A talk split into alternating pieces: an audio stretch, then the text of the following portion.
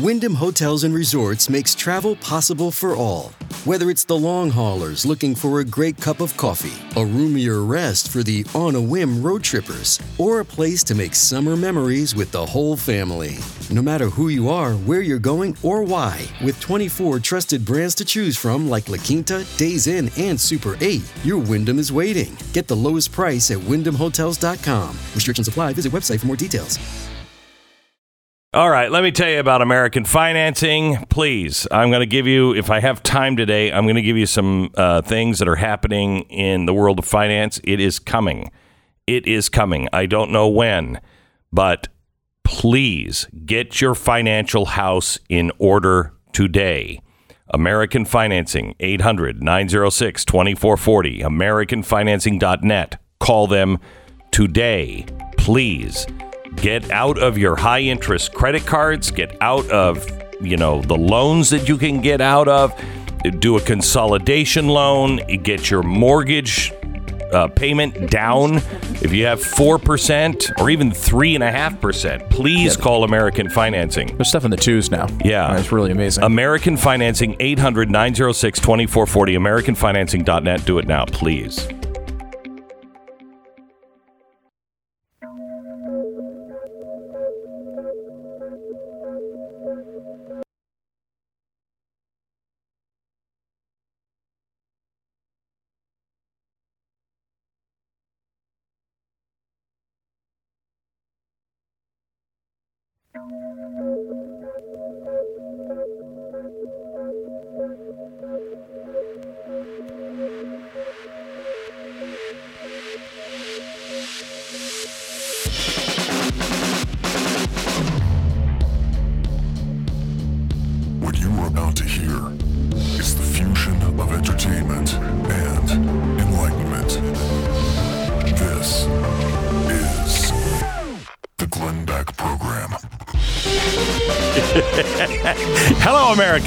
Welcome to the program. Lot to talk about, a lot to cover, a lot of really important people uh, that are going to be talking about the FBI, the FEC, Twitter, uh, General Milley, you name it. We have it covered today.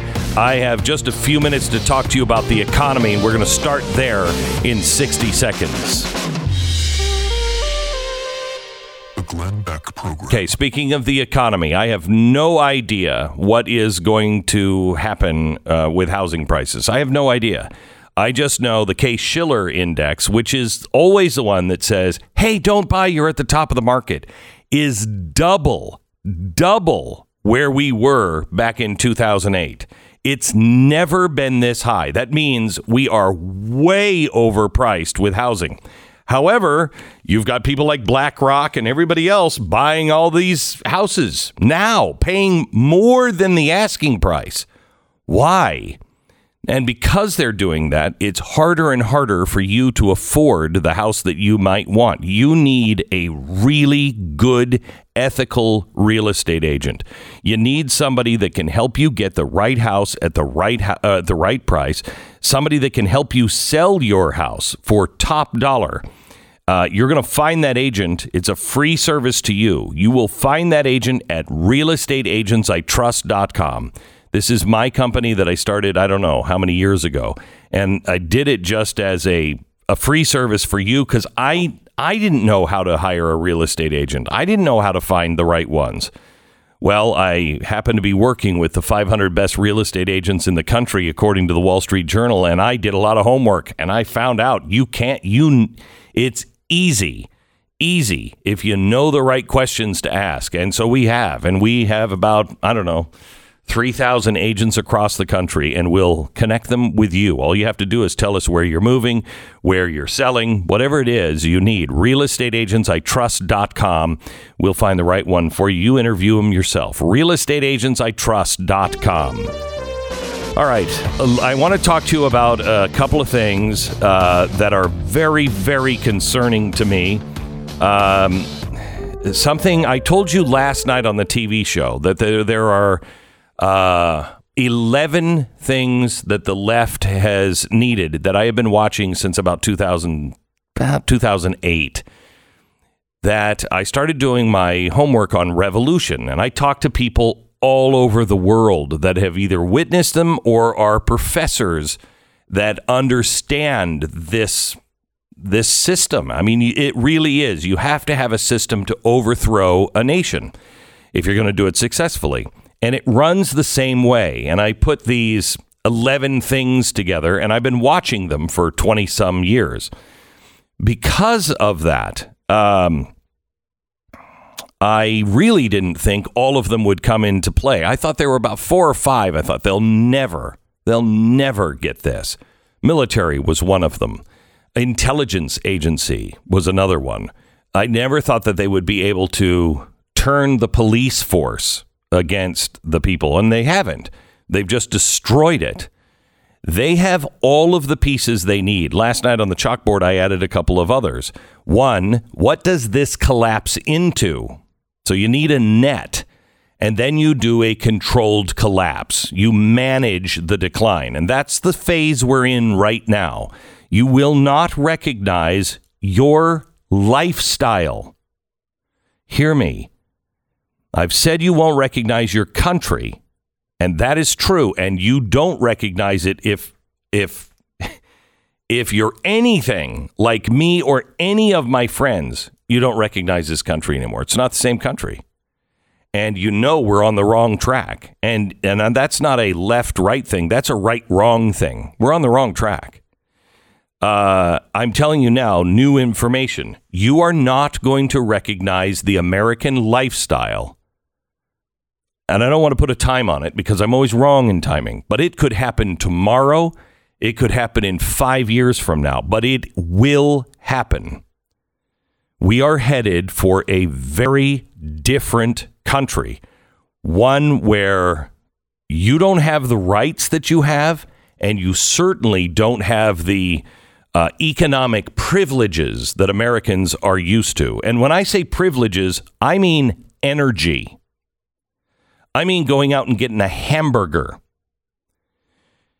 There's a couple of things that I want to talk to you about. And next Wednesday night, I'm doing a special on the economy that you really need to uh, pay attention to. But something happened last night. And honestly, I wish I had a crystal ball that, that could give me an answer here.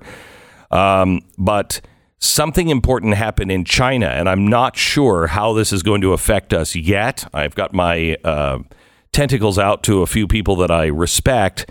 Uh, so far, they're all like, I, I don't know. I don't know. This is big, but I don't know. You just need to have it on your ra- uh, radar. The Lehman Brothers collapse. Remember, there was Bear Stearns and then Lehman Brothers. When Lehman Brothers collapsed in 2008, that's when the crap hit the fan, right? That's when we went into full fledged TARP. We've got to destroy the free market to save the free market. That's when all the lights around the world were supposed to go out because of the collapse of Lehman Brothers. Now, yesterday, and I told you about this last week, that it looked like it was coming. But yesterday, the Chinese Lehman Brothers collapsed. And it's going to have a cascading effect uh, on the Chinese financial markets. And it's it's weird because I'm not sure how this is going to work because China is such a different market. The good news here is the the Lehman, the Chinese version of Lehman Brothers, um, does not. We don't have a lot of exposure to it. According to an article I read last night, 90% of Evergrande, that's the name of their Lehman Brothers, it's owned by Chinese investors, mostly institutional. So the losses are isolated to China, or more so to China than Lehman Brothers, um, where they had about 50% of all of the exposure was overseas. Only 10% of this is overseas. However, this is going to be really, really bad for the Asian markets. And when I say Asian, I mean Australia and New Zealand. Australia is going to get hard, hit hard by this because their Social Security Trust Fund was invested in this company uh, through this through this company. Um, it's a huge part of their um, Social Security fund is in this. So you're gonna you're gonna start to see um, decline of lifestyle and decline for senior citizens in in the Asian Pacific region. This is going to have um, big ripple effects. I don't know how yet. What the problem was is derivatives. The same thing that happened in 2008 now has happened in China. And by the way, our derivative problem is far bigger, far bigger than it was in 2008. Far bigger. This time, it's going to take everything down. When it collapses, it will take everything down. Now, here's what I want you to know about this in China. This is the most important lesson we can learn from this today. This is China's um, investment. They took all of this money and they had shovel ready projects, public housing, and ghost cities. All of those things that were built were built in and around this firm. So, all of those ghost cities, all of those things, there is no return on investment on things that usually the government is looking to do.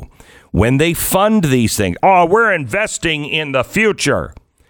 That's what China said. But there is no return on that investment because no one is there paying rent. How can you invest in our country and say we're investing by helping people, paying people, and giving them no job, making sure they're sitting on their butt at home, and also canceling their rent payments and their mortgage payments? That will collapse an economy. It just happened with their bridges and cities to nowhere. This is important that you understand what's happening. I'd like to page John Galt. Are you out there? Are you out there, John? Because Atlas Shrugged is happening right now. Now, there's a couple of other things that I wanted to share with you. The Bureau of Safety and Environmental Enforcement uh, has said now that staff are still evacuated from 36 production platforms, and that's about 7% of all the manned platforms in the Gulf of Mexico because of Hurricane Ida. What this means is we are going to be we're going to be um, way way short of our oil. And remember, Saudi Arabia is not really a friend of ours anymore. They're not cutting us any special deals because we don't have the clout anymore. China is getting the special deals. We, they just made a deal. We asked them. Joe Biden went to them and said, Hey, can you control this a little bit? Open up the spigots. Nope. But they did give China a break on their oil. We have, we are managing our decline.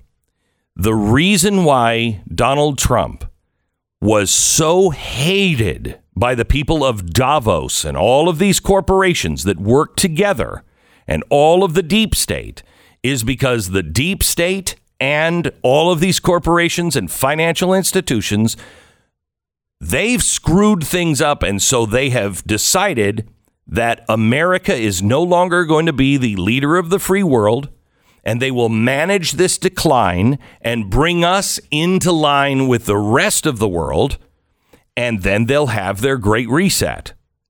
This is why I say you are not going to have the privilege of your lifestyle in the coming months, years, decades, because the people who are in charge of America now no longer believe in America. If I were president of the United States, Donald Trump was president of the United States, Ronald Reagan, he would not be saying, well, we're just going to give up and let's manage the decline. He would be saying, what do we do to have to get back to our full potential? That's why we were energy independent. And that is why Joe Biden took us and took us to a place where now our gas prices are going to go through the roof. One other story that came out today the U.S. and the EU seek to partner in a joint pledge to cut methane emissions by 2030 by 30%. Stu, what is the main source of methane emissions in America? There's many sources, but people like to uh, talk about uh, livestock. Livestock. Let's just put it nicely. Livestock. Uh, remember, the World Economic Forum, uh, the left, everybody, including the meat processing companies, are telling you that meat is going to be a rarity and something for special occasions only by 2030. This is part of it. Again, they are managing this. It is so critical that I, I've. Um, well, I'll tell you about that later. It is so critical right now that you please inform yourself, prepare for impact, and whatever you do, do not get angry. There is a couple of things that I want to talk to you about this Capital Six rioter thing. It's a setup. I believe this is very possibly a setup. Uh, there is, we've had people online looking. There is no buzz on this. No buzz on this. It's as if it's not happening. And then Roger Stone call, comes out, and even Roger Stone says, don't go to that. Don't. It's a setup. With what we learned about the FBI yesterday and what we already know, you cannot trust the FBI. You cannot trust things. You know, they are telling you to deny the things that your eyes see. I'm telling you, don't trust anything. You have to be very careful. Verify, verify everything and be very careful because the two things I added to the chalkboard one, the net. What is it collapsing into? We know. We know now. It's the Great Reset. And the second thing is the event. I don't know what the event will be, but there will come an event. And God forbid it's something like January 6th, but there will be an event that will give them the excuse to say, let it go. Now we've got it. Now put it into the net. Please be very careful. More in a second. First, let me tell you about Built Bars, our sponsor this half hour. They are so delicious. They're candy bars that have been posing in the real world as a protein bar. Yes, yes. Built, Built Bar, did you think you could fool us forever? No.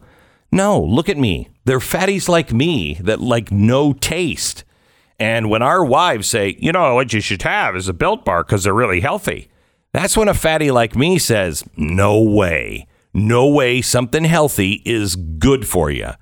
Well, it is. It's a built bar. Nine amazing flavors. Nine amazing flavors. Find several of your favorites right now. They are a protein bar that tastes like a candy bar. They're low in calorie, low in carbs. Just check them out. Please go to built.com, use the promo code BECK15 and get 15% off your next order.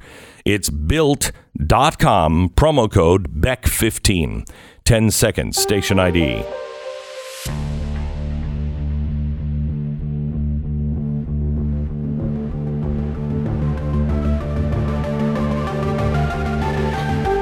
What we need to do is come together and and and you're already seeing it. You're already seeing it.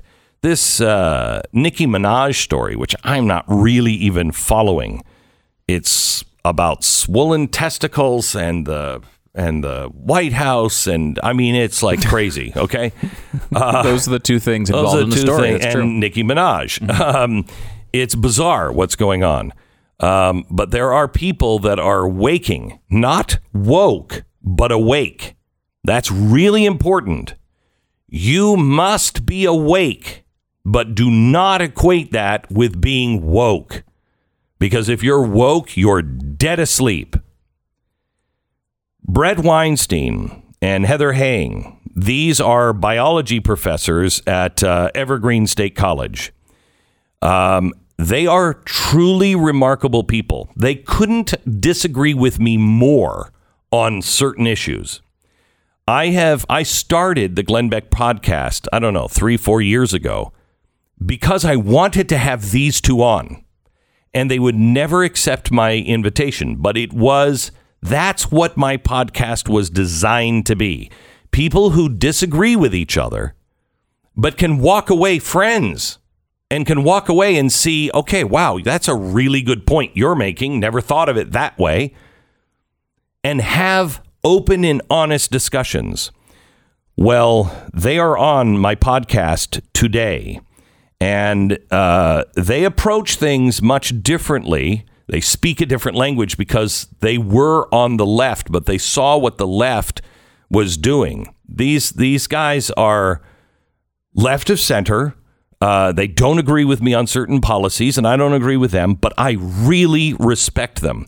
And um, they're the founding members of the intellectual dark web. They've just written a book called The Hunter Gatherer's Guide to the 21st Century. Uh, and it is real. It has some really important points. Um, I just recorded the podcast with them, and it is vital that you listen to this podcast and you share it with friends that you don't necessarily agree with because we must become strange bedfellows. We must stop hating the things that we are against and start loving the things that we are for. We have to be happy warriors. We have to be the people that others look to and go, I want to be like them. I, I, I mean, look at these guys. I may not agree with them, but they're happy and they're doing things that are positive and they're not part of the problem. That's the way I feel about Bret and Heather. These guys are not part of the problem. And as as Bret Weinstein said to me, and I think this is this is such a great statement, and I could say it about him. He said, "Glenn, you and I could be neighbors. I think we'd be great neighbors." Now we're we couldn't be further from political uh, lineage here, but we agree on certain principles, and that's where we need to get back to. So please download if you if you have the Blaze, it's out today, uh, and you'll be able to uh, watch it uh, shortly after this program airs. Uh, it is the Bret, Bret Weinstein and Heather Heying uh, interview on the Glenn Beck podcast. It'll be out everywhere on Saturday, available on Blaze TV now. This is the Glenn Beck Program. Okay, have a really tough issue to go over here, um, and a really an amazing guest coming up in just a second. Let me tell you about LifeLock. Uh, researchers have determined that uh, email phishing and brute force are the two most popular methods now that cyber criminals are using for ransomware and extortion attacks on corporate networks. Now, the corporate network, they have your customer information usually attached to it. So you're part of this now. You need somebody who's watching out for you, and that's Lifelock. Nobody can monitor everything, nobody can prevent everything. But Lifelock has been doing this longer than anybody else, and I think they're the best in the business. I have Lifelock. It's Lifelock by Norton. Save up to 25% off your first year now at Lifelock with promo code BECK. Let's say something does happen and your information's out on the dark web. When they detect it, they not only alert you, but they have a whole team there that works with you to clean up the mess. So please take this off of your plate and don't worry about it. It's 1 800 Lifelock, 1 800 Lifelock, or go to lifelock.com. Use the promo code BECK now and save 25%. Head over to blazetv.com slash Glenn. You can get that podcast access early every week. The promo code is Glenn to save 10 bucks.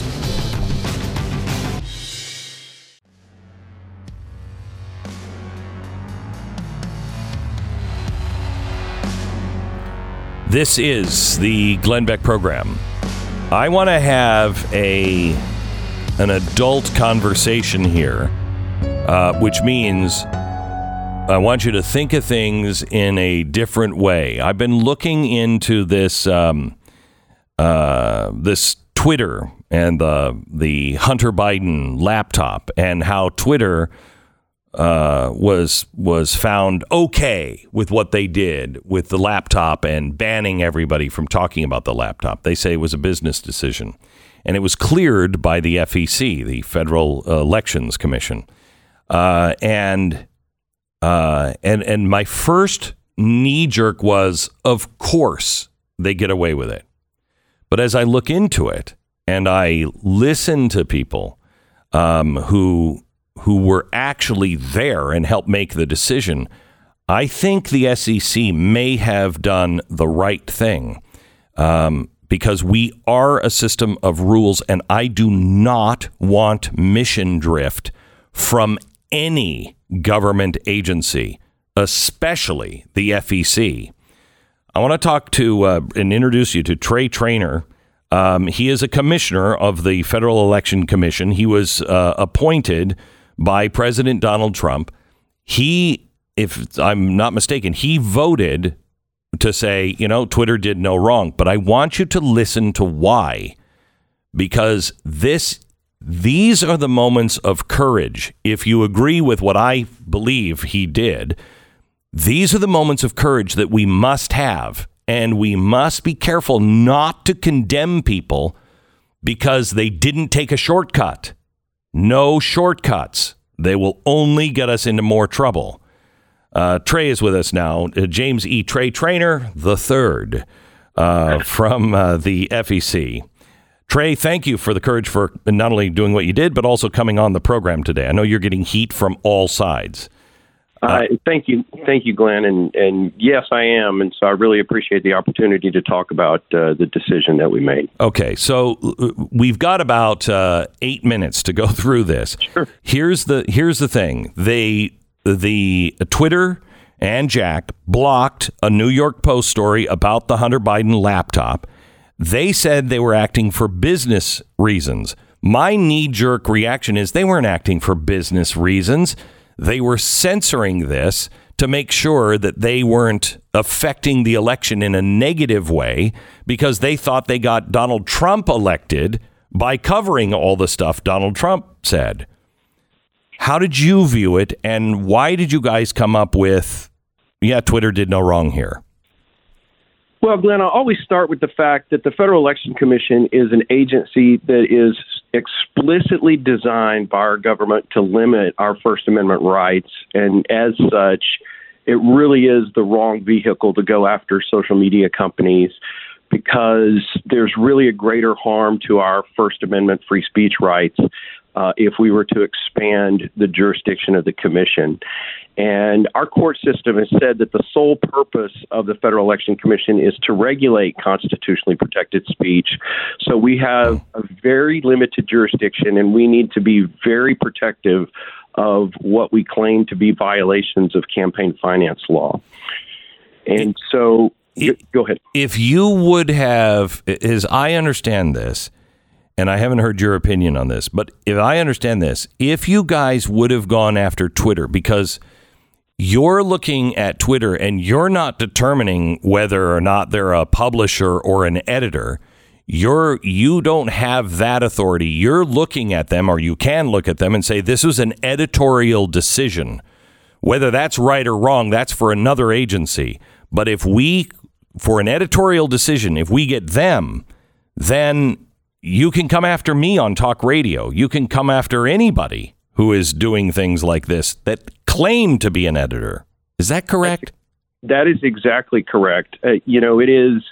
If we were to say that the decision to throttle the Hunter Biden story uh, was a violation of campaign finance, then we would have a flood of complaints where we would have to find the same thing, whether it be you, uh, you know, God rest his soul, it would have been every time Rush went on uh, the radio uh, explaining anything, it would have been all of it, everybody on the right would have gotten a complaint filed against them immediately if we would have found uh, that Twitter had uh, violated a campaign finance rule.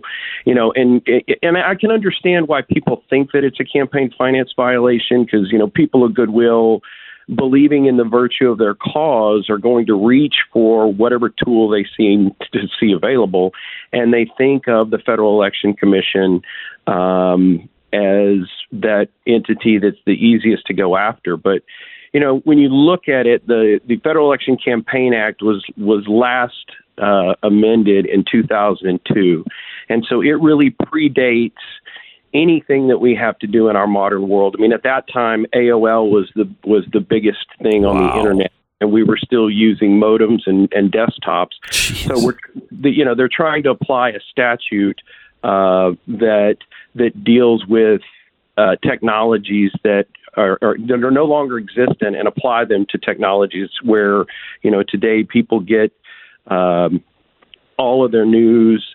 Uh, you know, in, in the handheld device. You know, I mean, 15% of adult Americans get their news from Twitter, according to a wow, Pew Research in 2021. So we're talking about 39 million Americans getting their news uh, from that entity. And if you're going to allow a federal agency to start to regulate what an entity of news that goes to 39 million Americans can and can't say, then we're on a very slippery slope to the government regulating what any news site can say. Right. I mean, I know our Blaze Glenn Beck world footprint is about 50 million Americans uh, a month. That's a lot of people, and we would be uh, in this regulation. We would be massive, massive targets. Um, so let me let me ask you this, and you can comment on this or not. But um, as I as I see this, you could be saying, or others could be saying, look, I think this is an in kind contribution um, to the extent that they knew what they were doing. They knew they were swinging the election, but uh, that because they're an editor, even though they claim they're not, because they have editorial uh, license and content, I can't call it uh, a in-kind contribution because it's technically not. But that's kind of the way it feels to me. Is Right. Would that be fair to say that? It would it would be fair. I mean, look, they they decided to moderate the content that their users were allowed to see, um, and But do you, You know- believe it was for actual business reason? I'm not asking you on the legal side. I'm asking as a person. Does it does the the business what what was their business reason for doing this? Well, they have you know they have specific algorithms that are proprietary to to Twitter. Uh, they had concerns that material on the laptop itself had been hacked. Uh, they have they actually have written business policies that they produced to the commission that show that they will not uh, you know reproduce hacked materials. Um, and they had concerns about criminal investigations that were ongoing.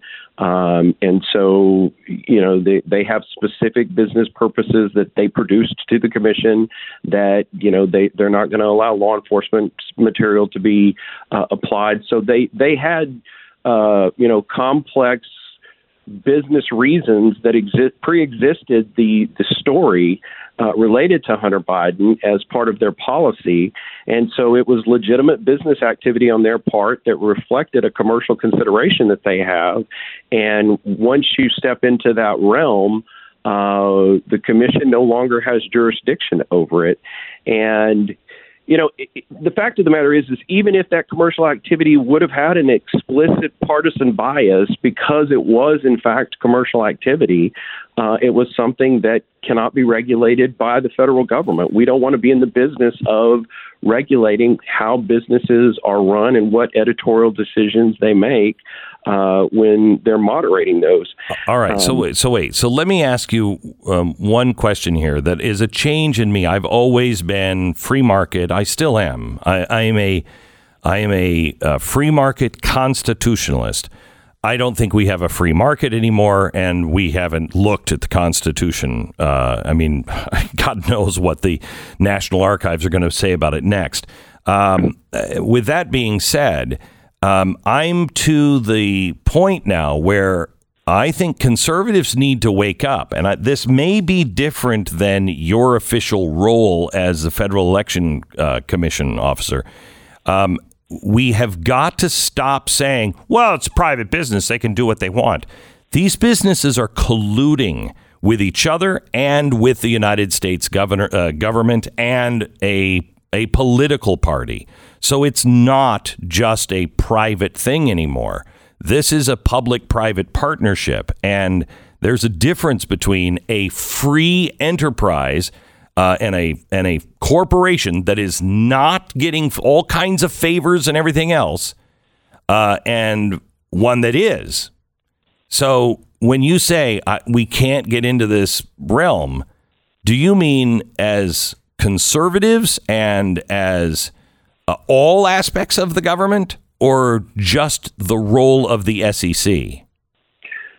Well, I think first and foremost, I'm talking about the role of the Federal Election Commission. But I think if you get back to first principles in talking about what we as conservatives need to do in order to uh, get back to our constitutional roots, we have to look towards what did the founders mean when they said that there is freedom of the press. And they did not mean that we have to protect the modern journalistic class from some sort of uh, regulation. What they meant by that, rather, was that we need to protect the printing press um, and its modern analogies, the apparatus for being able to speak uh, to the public. And we have to protect the right of anyone to be able to disseminate their opinions, whatever those opinions may be. Um, you know, left, right, or center. Uh, and that includes we have to protect the rights of Twitter to be able to disseminate uh, their um, ideas, uh, whether even if they even if they're partisan and and and even if they um, at the end have an effect on uh, what people believe from the news. I mean, this is the, the, this is the real problem with the, the, the the fake news is that we still have to protect that right to put yes. out fake news. Our founders were very very clear on that. Um, uh, Trey, I appreciate it. I'm sorry. I wish we had more time. I'd, I'd, like to talk to you more, but I appreciate you coming on today. I know it was not an easy choice, um, but uh, thank you. And please hold fast to the Constitution. Uh, whether our side wins or loses because of that, just do the right thing. Continue to do it. Trey, thank you so much. Thank you so much, Glenn. You bet. Commissioner of the Federal Election uh, Commission we have some really important decisions to make as a country, and uh, not enough people are taking it seriously. We're all just kind of playing the uh, political game, and that has to stop now, or we are going to lose our country. And there is, um, I don't know if you can feel the urgency that I feel, but I hope you can. Um, you're running out of time.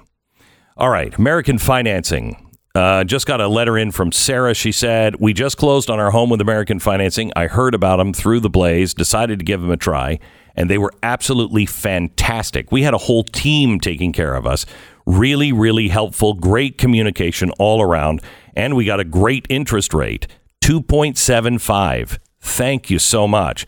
Listen, Sarah, I'm glad you're in the twos now. Please, if you are, if you look at your mortgage and you're paying anything, anything over three, please call American Financing. You could save hundreds, if not a thousand dollars a month. They'll show you how, not only just a refi without resetting your mortgage, um, but also a consolidation loan if that would be of interest to you. If you're looking for a new home, have them design the right one for you. They work for you, not the bank. Make sure it's with the banks that you want it to be with, not the banks you don't want to be with.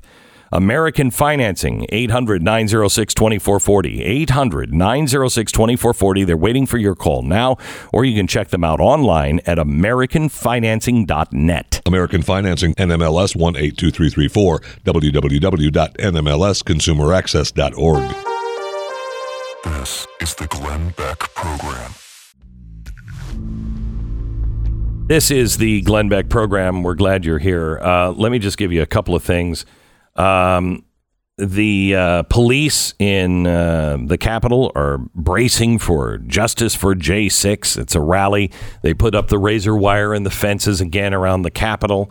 Uh, they're they're doing the same thing uh, that the media always does. They are hyping this and expecting violence. Um, Republicans are saying steer clear of the uh, rally.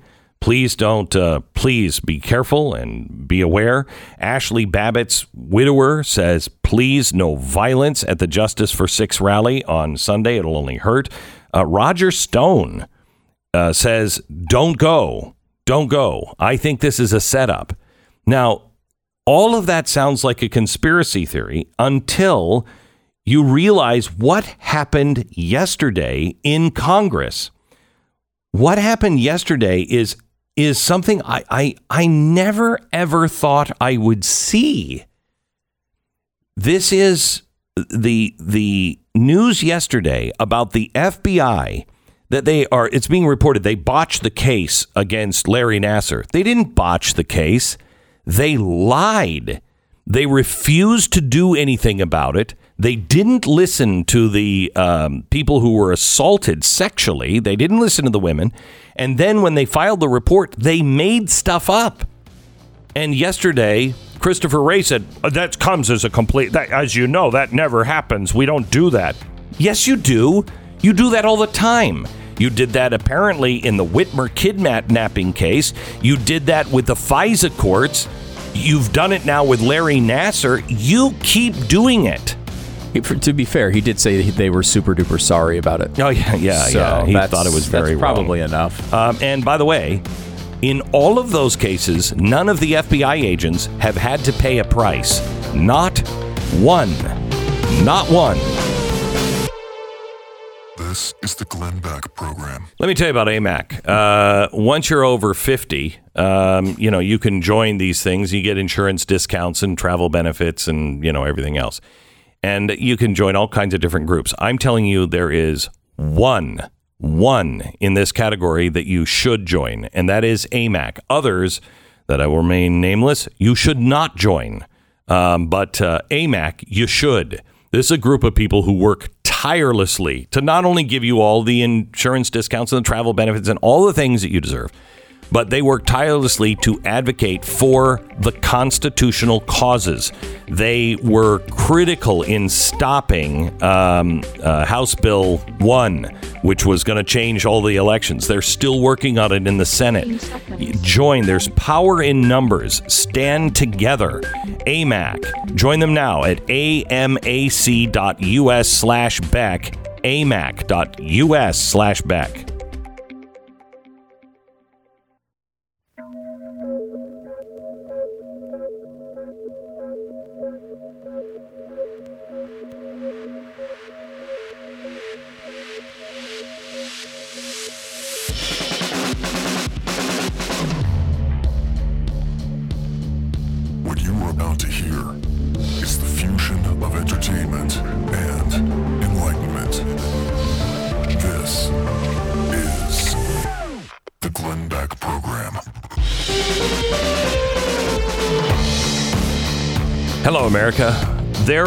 Very few people that I truly trust, that I respect enough that I that I see something and say, "Let me hear from this person first. Let me hear because I know whether it's going to benefit the conservative side or the liberal side, it won't matter to that person. They will shoot straight because they have real integrity and honor. When it came to General Milley, one name came to mind, and he joins me in 60 seconds. The Glenn Beck Program. simplest thing you can do with all the garbage that are being that's being shoveled towards your kids and grandkids. What is the the simplest thing to do about it? Well the simplest thing to do is nothing. Nothing is the simplest way. You just ignore the violence the swearing the adult themes. Um, and i don't think that that's what you want to do uh, but it is hard and darn near impossible to find things now all right. So what do you do? Well, create an account with vidangel.com. You enter your billing information, use the code BECK. You're going to get the first whole month for a dollar. Then, literally, all you have to do is connect to your Netflix, Amazon, or other streaming accounts and see what you want to filter out and start streaming. It it has filters available for uh, just a buttload of movies, twelve thousand TV shows, new ones coming out every single week, and it allows you to control the content. Say that you like lots of violence, but you don't like swearing. I'm going to blow up this beep building, and then they blow up. And You see body parts, and you don't mind the body parts, but you didn't like the F word. You can do that. Let's say you love the F word, but you don't like buildings being blown up. You can do that. Whatever it is that you want your family to consume or not consume, VidAngel gives you the control. I want you to go to vidangelbeck.com. Use the promo code BECK. Try VidAngel for a month for only a dollar, only a buck. VidAngel makes your makes your viewing more pleasurable and and takes the pressure off of geez what am i doing to my kids? It's vidangelbeck.com go there now. So this thing with uh, general milley i do not like to use the word treason because it is so specific in the constitution and it uh, requires the death penalty. Um, however th- there has to be something that happens to General Milley. I am so concerned about how out of control and how we don't care about chain of command. We don't care about the Constitution anymore. General Milley is uh, defiant over his over pressure to resign. Um, he says, "Look, I did nothing. It was the perfect phone call." I- I'm sorry, it doesn't seem like it was. And the one person that I really wanted to hear from was General uh, uh, Lieutenant General Jerry Boykin, who is the executive vice president of the Family Research Council. General, um, what do we, what do you take from this? What is this Yeah, normal? No, I've never, uh, I've, I've never seen this before. I, uh, I know that uh, you could go back in time to MacArthur and say, uh, as he ignored Harry Truman's orders and kept threatening the Chinese, that uh, he was eventually relieved. But that, that's the only thing in the history of our military that I'm even aware of. Wow. Uh, let me make one correction on what you said. Uh, treason does not require, it does not mandate the death penalty. There are other penalties that can be assessed as well. And and treason, one of the definitions of treason, and part of the statutory definition of treason, is providing uh, aid and comfort to the enemy. Now, when you tell your enemy that you are going to notify them if we decide we're going to attack, what are you doing if you're not providing aid and comfort to the enemy? This is an unprecedented situation with Mark Milley, and I know that there are credible people that are saying, no, these phone calls are routine. It's not the fact that he was talking to the Chinese, it's the content. It's the content of what he was saying to them and the fact that he did that behind the back of the president and did not inform the president and statutorily he commands nothing. He Correct. is the senior military advisor to the president on all things military, but he has no command authority at all. As the statutory advisor to the president, you would think that he would let the president know this was undermining the president no matter how you cut it he was undermining the president and it's based on his his political persuasion as well as his hatred for Donald Trump. I will tell you that I would say exactly the same thing, and I think you would too, if a general would have done this uh, in Afghanistan and called England and said, "Look, I got to give you the heads up," um, and did what we all think would have been the right thing to do uh, for the president to do. But if a general would have done these things, I would have been out of my mind. We are run by civilians, and I hate what this president is doing to our military and to our credibility around the world and to our citizens in Afghanistan. But the thing I was proud of is I know the troops felt the same way, yet they did it because it was a legal and lawful order. Uh, Glenn, you said it civilian control of the military. That is so fundamental to who we are as a nation. That is not only, uh, uh, uh, you know, a uh, operating principle, but it's an ethos. Yes. We believe in civilian control of the military, and when when you do what Mark Milley has done, you are setting yourself up to supplant the authority of the president. Okay. Which, under Article Two of our Constitution, he is the commander in chief. So let me get. I, I go ahead. Go ahead. No, no, please finish. I just find this uh, so grievous, and it's not a Republican or Democrat issue. Correct. Every American, every American should be very concerned right now because this is the first time in our history that we've seen this kind of thing. Uh, uh, as a rogue, I, I consider Mark Milley to be a rogue, not just based on this, but on other things where he went off on this white rage issue uh, and he was uh, bragging about the fact that he's reading Kendi's books and and other things. Every American should be very concerned about this because if if this had gone as far as it could have potentially gone, uh, this would have essentially been a military coup. So let me let me ask you a couple of scenarios here, um, and just just help me think things through.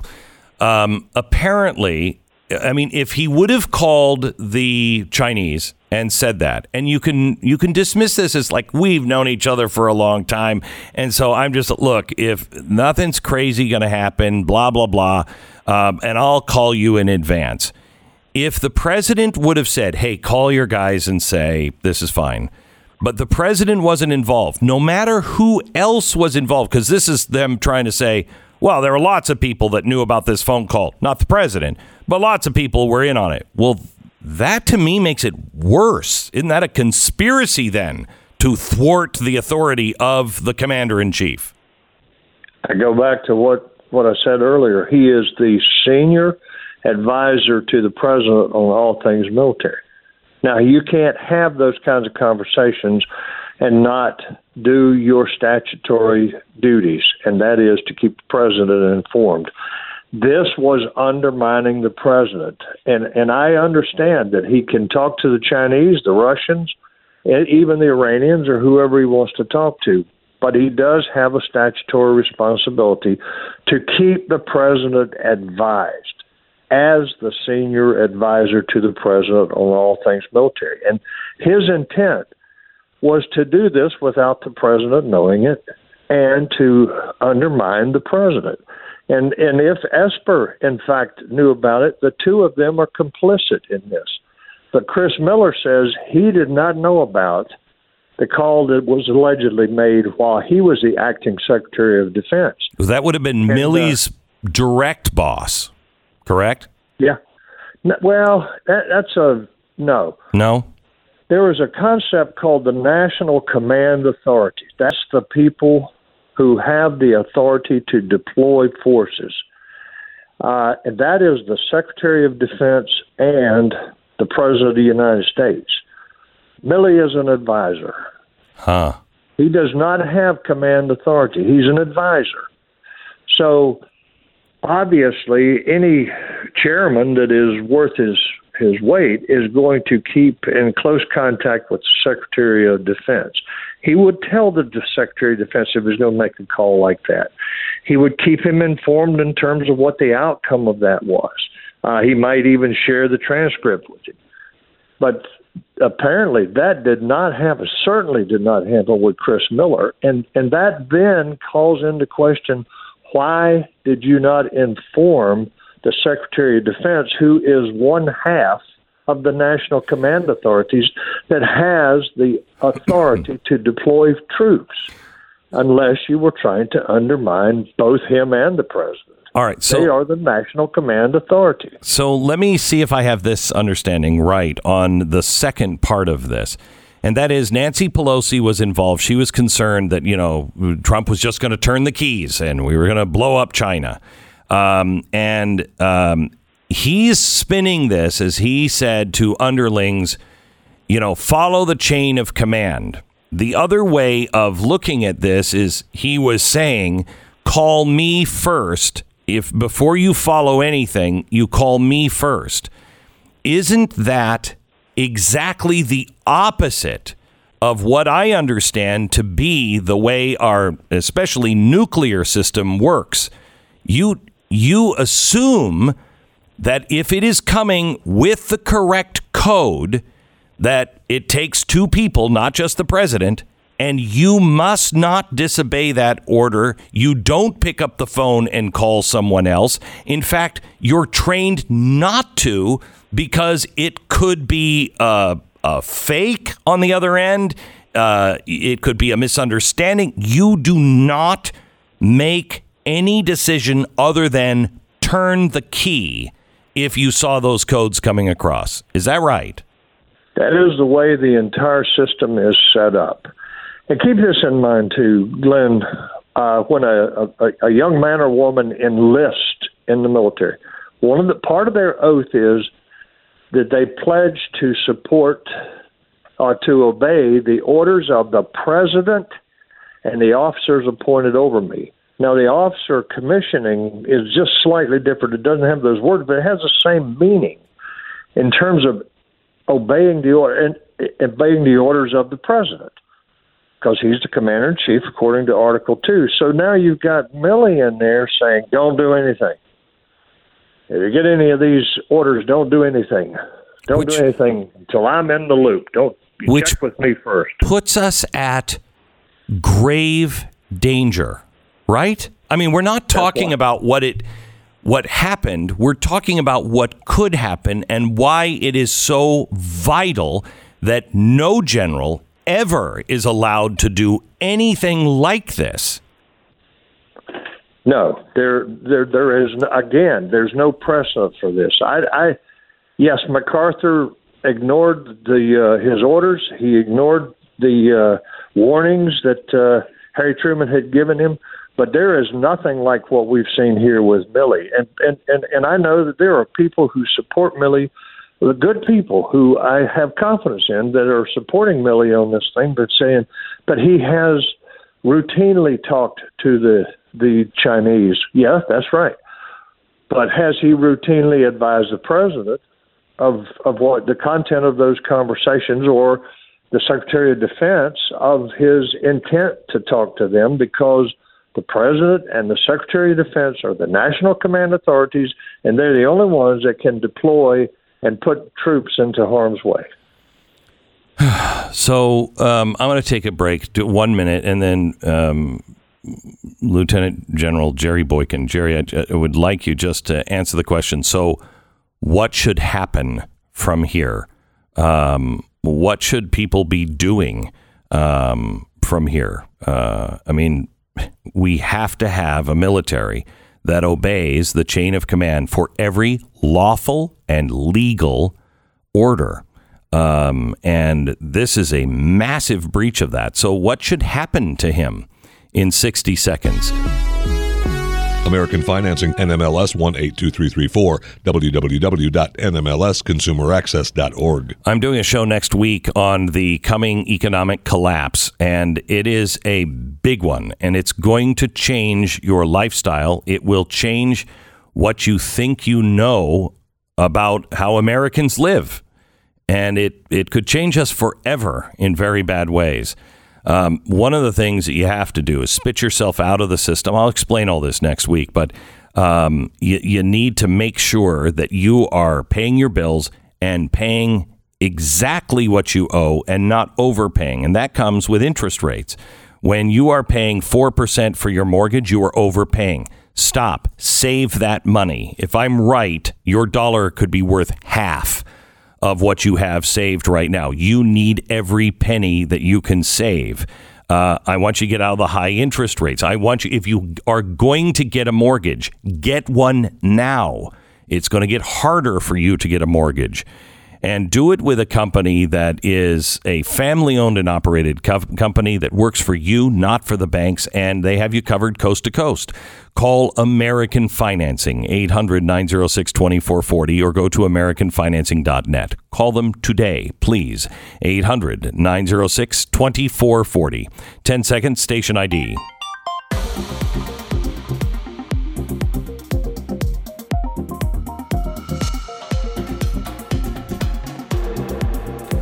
So, General, what should happen uh, to General Milley?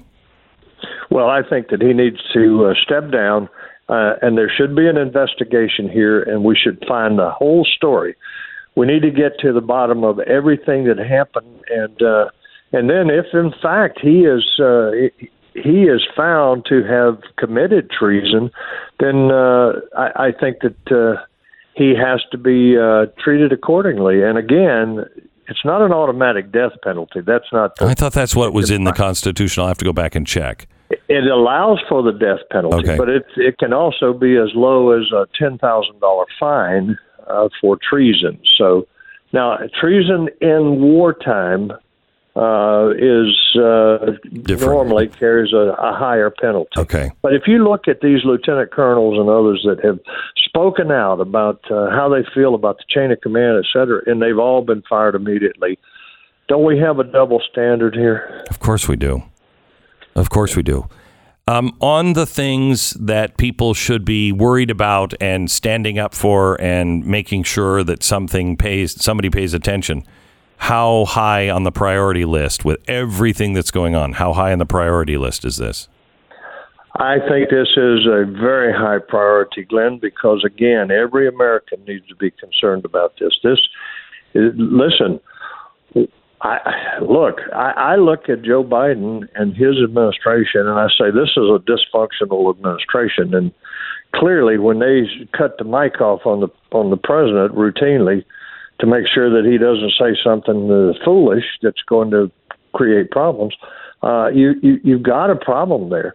And I think every American should be concerned that uh, if a military officer can undermine the commander in chief of our military and and working in coordination with the uh, speaker of the house for example this is a this is a problem that is extra constitutional this is a problem that could ultimately be the end of our uh, our, country as we know it, and this whole idea of civilian control of the military. We are a constitutional republic. Let me ask you this. We have been so undermined by the Biden administration and the pullout of uh, our troops in Afghanistan. And I mean, we've just betrayed everybody.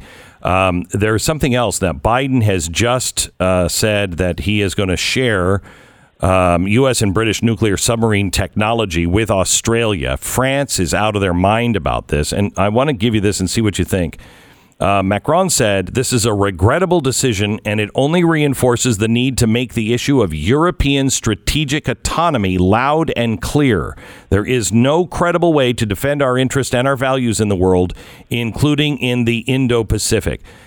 Isn't he saying that we have got to pull away from this big relationship with America because we can't trust them? We have to trust ourselves? Absolutely, Glenn. Listen, the Europeans for uh, probably two decades have talked about and even experimented with creating a a, a separate entity, a separate military force, uh, aside from NATO, to where the European Union, and that, that's what it would be. It would be European Union nations that they would have a military that they could use without the influence of the NATO commander, which is always an American. Mm-hmm. And that's an American because they asked for America to take control of this. But uh, yeah, you could see them forming this separate from NATO or even NATO going away. This is a this is a tough situation. And thank you very much, General. I appreciate your time and your advice. And they said that Donald Trump was going to destroy NATO. Back in just a second. Stand by. We have another powerful guest. the Glenn Beck Yeah, yeah, whatever. Uh, we have another powerful guest on uh, to uh, talk about something that is, I think, so important in just a second. Stand by. Let me tell you about Patriot Mobile. Um, what is it going to take for you to understand we have got to get out of business with people who are doing business um, to destroy the Western way of life? Believe it or not, Verizon. I mean, I know that sounds like hyperbole, but Verizon has been. Um, uh, been supporting anti first uh, First Amendment, anti Second Amendment. Uh, you know, they have the uh, money going to Planned Parenthood. None of those things. You know, you can disagree with me. That's fine, but I don't want any of my money going for that. Patriot Mobile. Patriot Mobile doesn't do any of that. They have the same great service. They're on the same cell towers. You're going to save a buttload of money and you're going to stand with a uh, company that is actually putting their money where their mouth is, and they're standing to try to uphold all of the amendments of the U.S. Constitution. PatriotMobile.com slash Beck. We all better hang together or we'll hang separately. PatriotMobile.com slash Beck or call now 972 Patriot and save. Head over to blazetv.com slash Glenn. Promo code is Glenn. 10 bucks off your subscription to Blaze TV.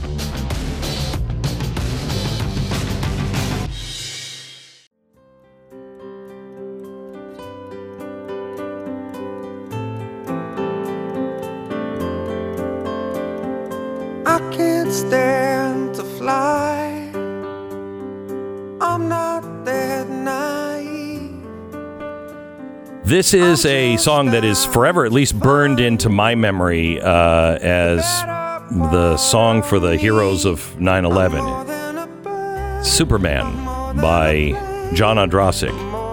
Um, John is an amazing guy. He's a singer songwriter um, uh, for Five for Fighting. Uh, he's I think he's been on the show before, uh, our show, but you know I don't know his politics. I know that he stands up for the military. I know that he is trying to do good with his power and his career. Uh, and I have I'm not only a fan, I also am a um, I also am a, a fan of a, a nice guy. He's trying to be a good guy. He's getting some heat because uh, he's coming on this program. He tweeted, I'm going to be on the Glenn Beck radio program talking about blood on my hands and the current situation on the ground in Afghanistan. And um, he got a lot of heat from some of his fans. If you had any shred of dignity, you wouldn't go on these shows that continue to lie about the election and vaccines. I don't know what those lies are, but um, somebody else, I'm surprised to see uh, he's one of the people hurting us. I'm so sad to see uh, his choice to join with liars and demagogues. That's a good name of her show instead of you know Glenn and Stu, liars and demagogues, maybe. Um, we welcome now to the program uh, John Ondrasik. Hi, John. How are you? Hey, Glenn, Demagogue is a good name for a rock band. Should have thought. the demagogues. Um, you are in the news this week because you wrote a, a song, and I don't know when uh, rock and roll became, you know, obey the man and don't don't question authority. Um, but you wrote a song, and I want to play a little bit of it. "Blood on My Hands," uh, and it was you're not allowed to promote it on Facebook. Here it is. Got blood on my hands.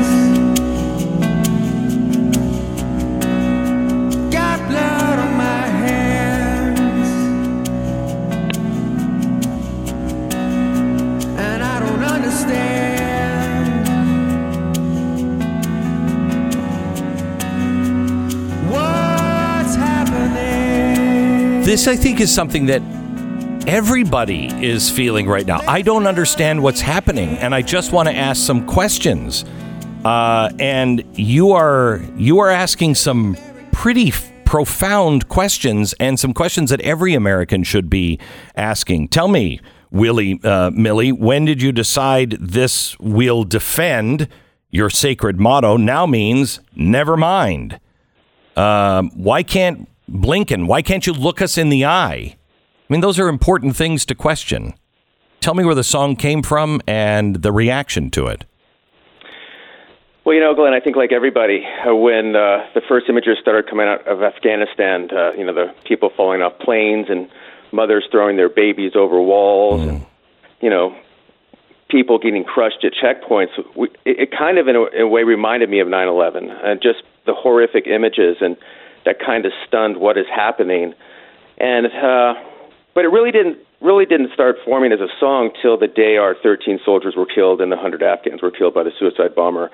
Like uh, like musicians and and probably you you probably have a punching bag or something you do or go for a walk or a run when you get mad. I, I sit at the piano and just bang. Mm. And I went up there and uh, still had no intention of writing a song.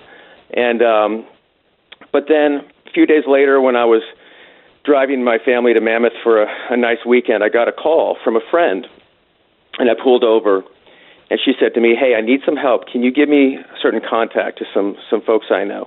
And I said, "Sure. What's going on?" And she said, "Well, I'm or- organizing evacs of ACITs and SIVs from Afghanistan." And I'm like, w- and again, I'm you know I'm a naive singer. I'm like, what's an what's an AMCIT, ASIT?" She's like American citizen, and I'm like, wait a minute, you're telling me that private citizens are risk, risk, risking their lives to go rescue our people that our government left behind. Yeah. And, and this is a tough toughie. This this this woman, and she started crying, and and I'm like, what is happening? So um, a couple verses were written that day, and then finally, finally, when President Biden came out and gave his extraordinary success speech. Um, obviously, like all of us, I was kind of stunned, and and I was hopeful because I've always, as you know, I've been a big supporter of the, the military, and I was Big. hopeful that G- General Milley and and General Austin would will come out and put some perspective on that because I've always felt, look, politicians are who they are, but our generals are the adults in the room, and if things get really sketchy, they'll uh, they'll make you know at least make the right decisions or be honest with us. But when they started parroting the oh, extraordinary success. Look at this amazing evac. Everything went according to plan. I got scared. I'm like, this is dangerous because I realized at that moment this is not a humanitarian mission. This is not a military mission. This is a political exercise. So the last few verses about Milley and Austin and Blinken basically wrote themselves. And uh, and then you know I waited till 9/11 uh, was over because certainly you, you don't want to put a song like this out over that weekend. And I put it out the next day, and uh, I think a lot of people agree with the message. Um, unfortunately, we're such a tribal country that there's many folks who uh, are not interested in uh, letting letting me hear it. Um, and I'm not accusing Facebook of that because I think this was more of an algorithm thing. But the problem is, you know, that we've so many, seen so many examples of censorship from big tech that when something like this happens, it's hard to give them the benefit of the, of the doubt. But uh, it's getting out there. People are resonating. I'm getting hundreds of emails from all walks of life, all political stripes, certainly veterans, military families. So I, I think it's an important message because, as you said, it's a moral issue. It's not a political issue. And deep down, we all know what happened was a calamity. I- I'll tell you, John, I, I've never, I mean, I've been embarrassed by my country historically. Um, you know, uh, there were times uh, that I've seen some of our presidents say things, do things, and I'm like, oh, geez, that's going to leave a mark. Um, and there were times even under Donald Trump that I thought, oh, I'm embarrassed. Stop, stop tweeting, stop saying these things. You know what I mean? Uh, that, that's different than his policies, which I generally supported. Um, uh, but this was the first time that I felt my country in the time. You know what I mean? I've, I know we've done it in the past, but in real time, this is the first time I have been shocked, horrified, scared uh, at the lack of honor. And I think people, no matter what walk of life, I think we all felt this is dishonorable, really dishonorable. Y- You wrote a line, I can't hear her scream if she's not if she's not on TV. I can't hear him scream if he's not. He's not. He's not on TV. What do you mean by that? I can't agree with you more. And um, just to echo what you said, if Donald Trump were president and we were in this situation, I would write the same song. Yep. And the names would change. It would be the same song because it is a moral issue. And believe me, I'm no huge Trump fan, and I've been embarrassed by him before. But as this is, I think, a generational catastrophe because our word, the American word matters. No man left behind matters. Um, and why would anybody trust us again? I am ashamed. Glenn, I just got off the phone with my friend who I mentioned inspired the song. I talked to her, her every day, though she goes radio silent, you know, for a couple of days, and then I start to worry. But literally, when you guys called, I hung up with her. She was telling me about a music school that was burned down by the Taliban, and the children are in hiding, and they're trying to get them out. But they're having struggling with the State Department because there's this thing called a, a lily pad transfer. I'm learning all this stuff. I have no idea that they have to get permission from a country to take them. That's happening right now. Okay, what do we see on television? You know, certain usual suspects still focus on Afghanistan, but the media has moved on, and to me, that's a shame. I feel I feel ashamed because you're right. If it's not on TV, it doesn't matter in America, mm-hmm. and those kids are trapped. There's people getting tortured, and it's on us. It didn't have to happen. And it's not about the decision to withdraw or not. We could have done it in a much orderly way. We could have kept Bagram. We could have kept a small force, kept air power. It would have been very, I wouldn't say easy, but it didn't have to be this way, and it doesn't have to be this way now. But that's happening as we speak. And we're supposed to be a compassionate country. I hear that from, you know, some of the folks on the other side that frankly don't have any interest of playing this song. Um, and I'm wondering, is this America 2.0? And I really don't like it very much. And I'm with you. I'm ashamed, and uh, I don't know what to do. Sometimes songwriters have no words. It's rare, but I have no words. John, I um, do you have any thoughts on what the hell has happened to the the arts community, the the songwriters, the musicians? Rock and roll has is a rebellion. It is about questioning authority. I've, I mean, when you're going after um, Eric Clapton for a song about COVID 19 and the lockdown, when you're going after Clapton, what has rock and roll and music become? Isn't it ironic that that rock and roll, speaking to the man, um, now the music industry and all the publications is the man? It's it's it's it's surreal. They used to appreciate rebels. Now they have pseudo rebels, and they're all. I think. I think it's two things. I think there are people who agree with our sentiments, and I think pretty much everyone does, but they're scared they will, you know, it will affect their career. They may get canceled. They may get their can- concerts can- canceled, and if the machine comes after them, they're scared. And I think the other side of it is what permeates the whole country is the, the tribal group think. Okay, we've gotten to a point where we're so tribal that no matter what the issue is, we don't think it. Look at look at it through a moral lens. We look at a political lens. Does this hurt our side or not? Yes. And if it hurts our side, we're going to buy and parrot. And, and I'll say this to your audience: what's happening with the left on the extraordinary success is similar to what happens on the right with Donald Trump won in a landslide. All these people are walking around. Donald Trump won in a landslide. Donald Trump did not win a landslide. Donald Trump lost the election. Similar with this Afghanistan parodying of it's extraordinary success. What a evac! And it was disgusting to see some of the Democrats in the Congress questioning uh, Blinken, basically just toeing that party line when they know deep down this is catastrophic for America. That's a sickness. That's a malignancy this country has. And if we don't address that, then I fear for our grandchildren. Because if it's an Orwellian narrative, it's an Orwellian world, and we're moving down that path. John, I I appreciate um, what you're doing. I, if you wouldn't mind holding, I'd like to talk to you off air about your friend in Afghanistan. I don't know if you're aware of what we're doing. I can't make any promises, but I can at least um, see if we can if we can help at all. Um, it is if our country isn't going to do it, it is our personal responsibility um, that we do the right thing, even if our country doesn't. Um, John, thank you. Um, hold on for just a second. If you want to hear uh, the song, you can find it pretty much uh, anywhere. Blood on My Hands. Uh, it is a, a song that is not sticking it to the man, is asking the man, what the hell is going on? I think we deserve some answers. Car Shield.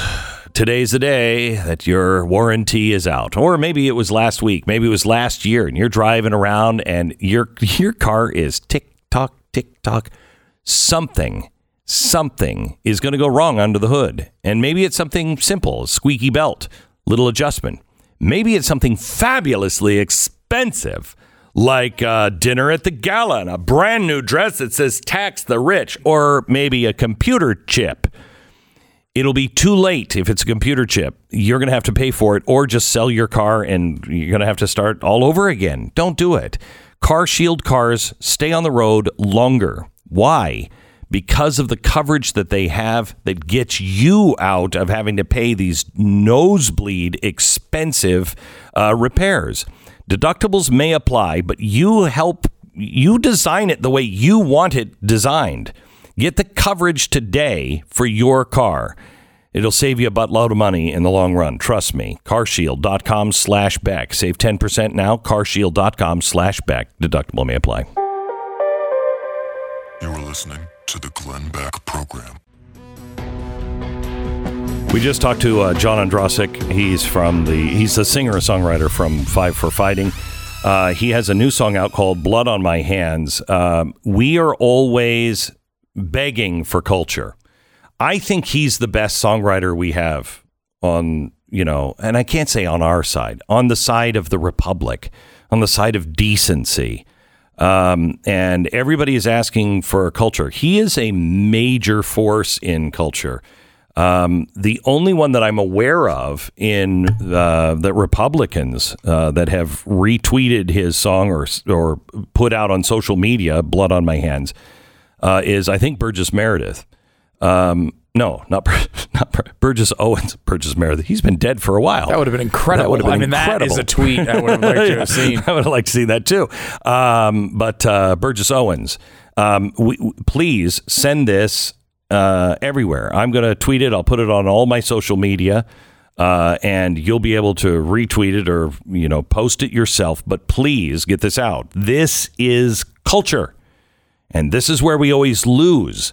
Here's a guy who is fighting for the things of decency and he is a force in the culture and they're doing everything they can to shut him down.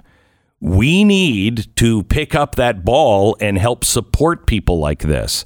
Um, and that goes to Congress. Send this to everybody in Congress and say, why, are, why isn't your office retweeting this? This is a great message. Um, John Ondrasik, the name is Blood on My Hands. Uh, we need a little grassroots organization here to to support somebody who is actually doing the right thing um, and using their talent uh, for good. You look into him at all, you'll see he's a really good guy, a really really good guy. Um, and I'm sorry if my support hurts him, but uh, you know, with with people that are like, "Oh my gosh, I can't believe Glenn Beck likes fight for fighting." Shouldn't music cross all lines? Shouldn't it? Do, do you do you have to do you have to vote for one person to be able to like a group? Because if that's the way it is, you should question yourself before you wreck yourself. Because that's wrong. That's wrong. This is the Glenn Beck Program. That wrecked my credibility.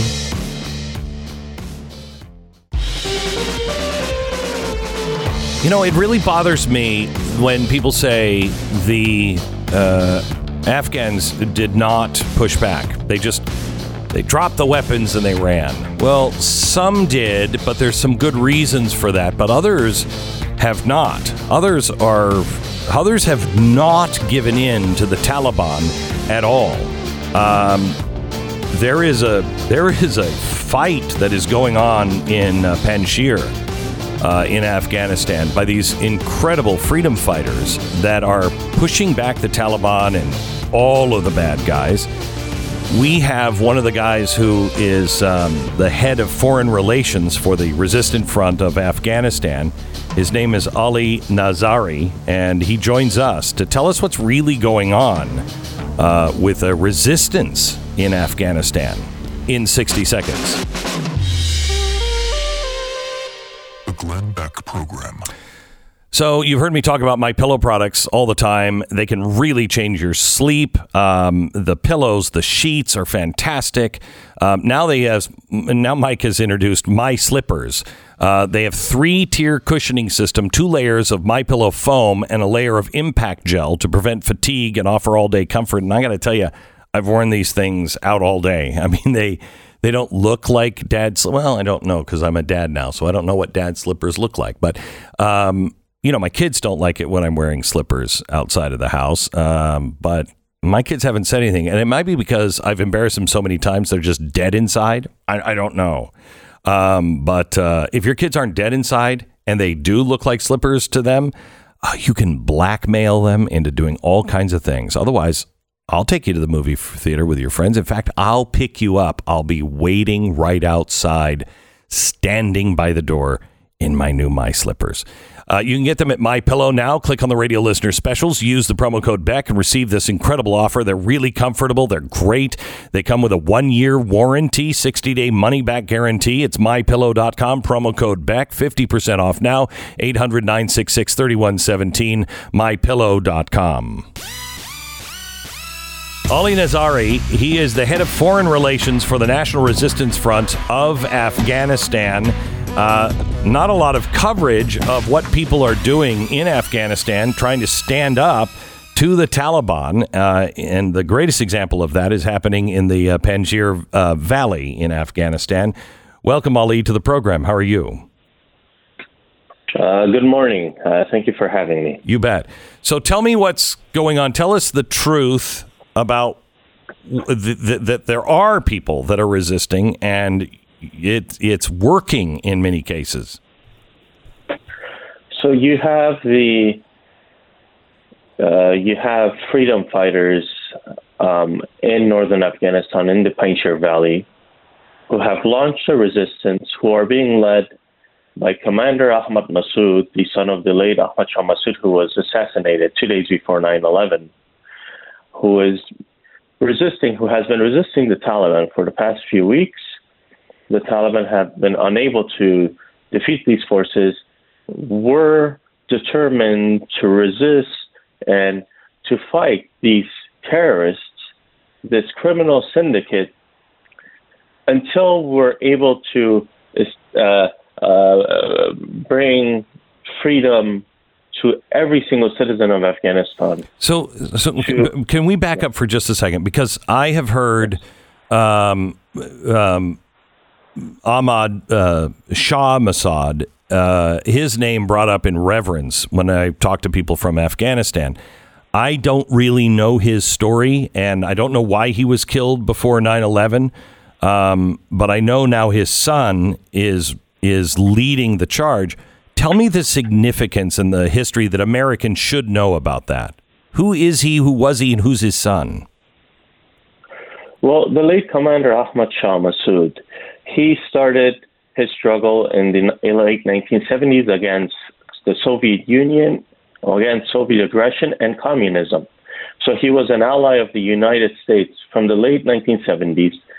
And then, in, in, so in the 1980s, he fought against the Soviets. In the 1990s, he started his struggle against international terrorism, against the Taliban and their international terrorist friends or allies.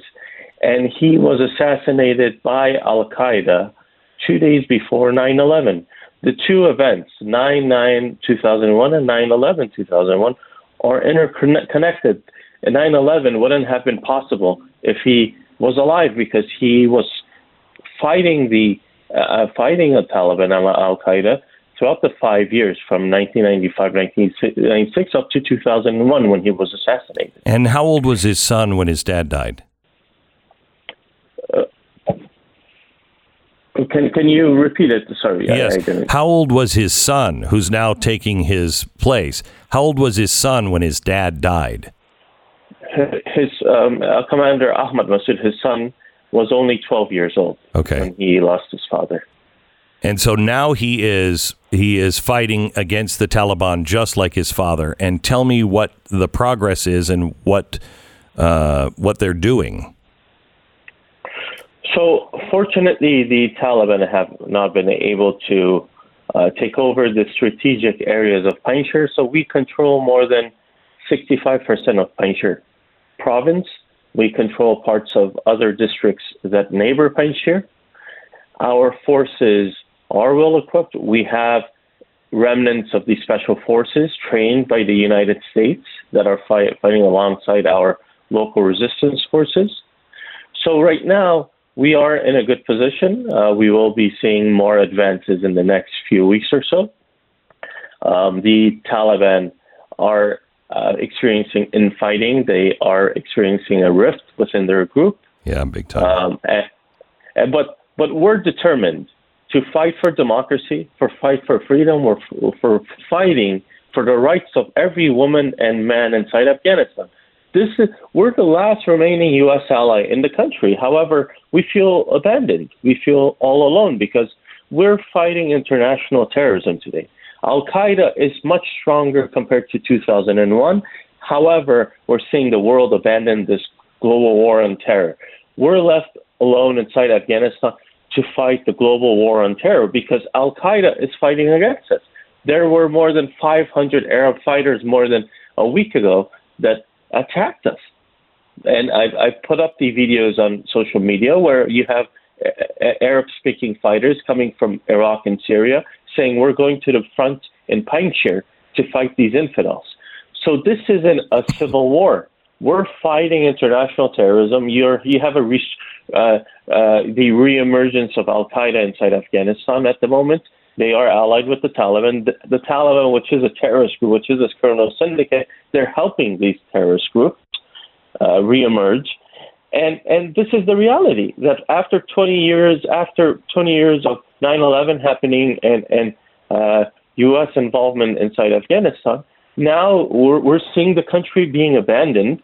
Uh, and and the Taliban and these other terrorist groups hijacking our country. How do you? So we have to do something. How do you feel when you see people in the West and our leadership say, you know, you, you know, we went over there, we spent twenty years, and the people just don't want freedom, and so that's just the way it is.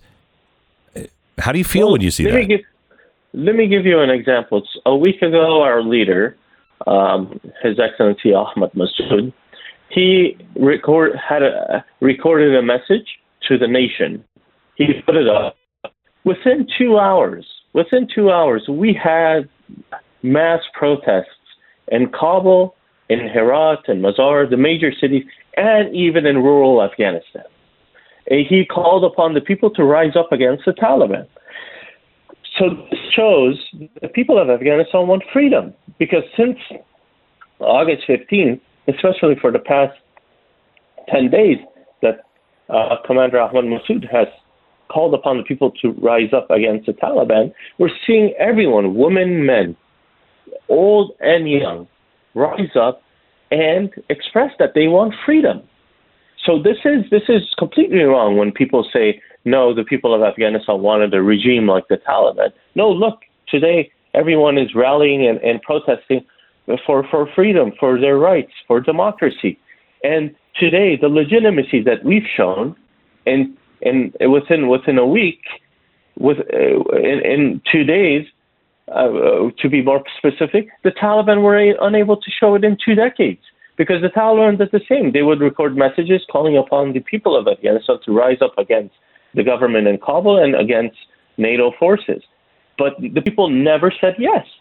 They never followed the orders of the Taliban. But our leader, he says, go protest, go rise up against the Taliban.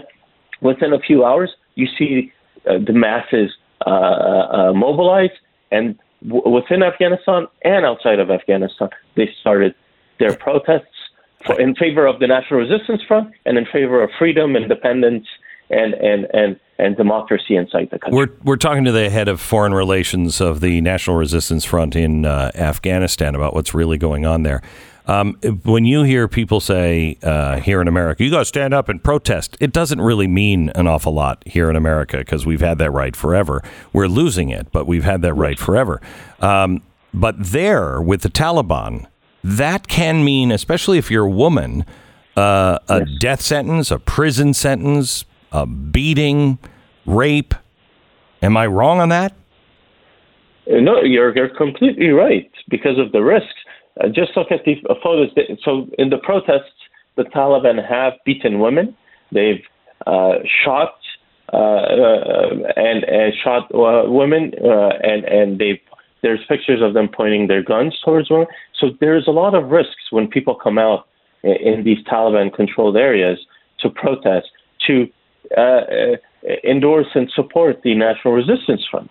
But the people want to do this because they want their freedom. they don't want to give up their freedom. These people are, are freedom loving individuals that will not allow any oppression, any sort of oppression to come upon them. And, and unfortunately, right now, that oppression is coming with weapon, with arms and munitions funded by American taxpayer money because basically everything was left for them. And all of this weaponry, all of these equipment that were purchased by American taxpayers today is in the hands of the Taliban, killing women, killing democratic forces, fighting against the last remaining U.S. ally, which is the National Resistance Front, led by Mr. Ahmad Massoud. So this okay. is the irony. May I ask you for either a confirmation or a clarification? Our our government says there are two Talibans. There's the old Taliban and the new Taliban, and we're hoping the new Taliban is going to be great. It's from my understanding from sources on the ground, there are two Talibans. There's the old Taliban, which is exactly like it was, and then there's a new Taliban that is even more extreme and even more dangerous.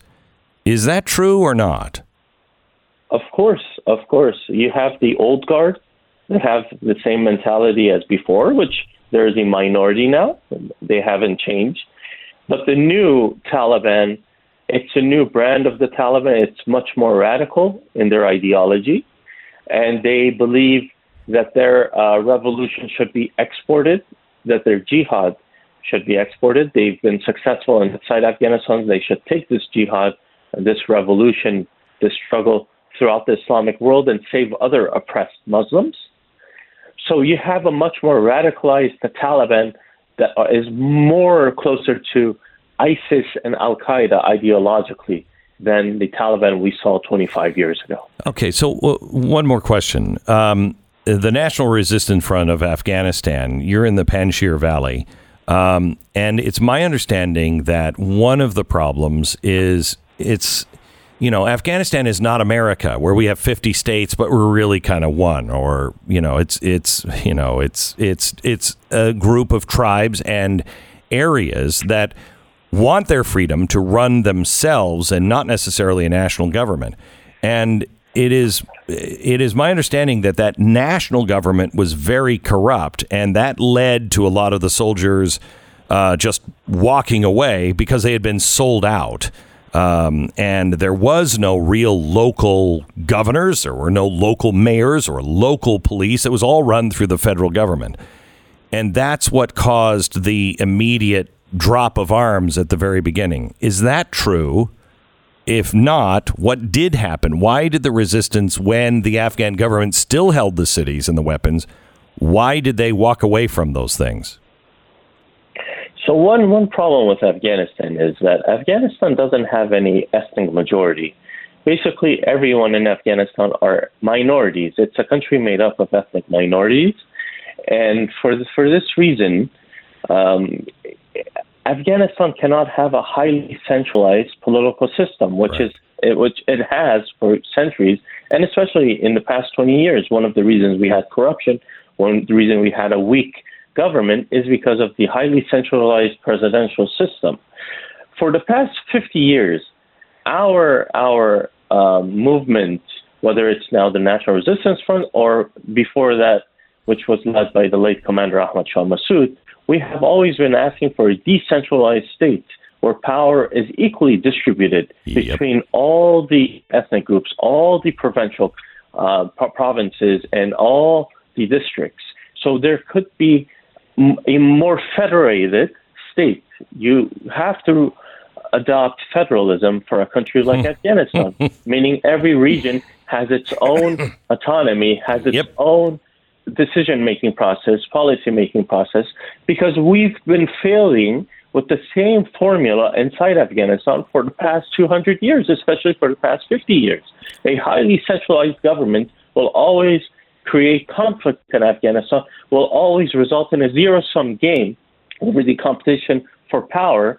And this, this is uh, just another uh, way of continuing internal warfare in the country. So, in our perspective, if we want lasting peace in Afghanistan, mm. if we want to end the perpetual conflict over power, we have to weaken Kabul. We have to distribute power to the localities to the different regions. Wow, uh, it's amazing that America, that used to understand federalism, didn't get that in Afghanistan, and it is the solution for not only our problems but uh, your problems and I think the world's problems. Local, local, local. Give people control over their lo- own lives.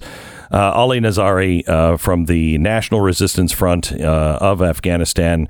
Uh, blessings go with you. Um, keep up the fight for um, all things that are right and just, uh, and against the uh, Taliban and and their ilk. Thank you so much. You can find you can follow him on Twitter uh, at Ali Nazary um, and uh, and follow the National Resistance Front of Afghanistan. It's a very complex situation. I- don't know who's right, who's wrong on everything, but these guys are the resistance of the Taliban in the Panjshir Valley. All right, our sponsor this half hour is Recteq. Man, last night was absolutely beautiful here in Texas. Just beautiful. Uh, and it is time to have friends over.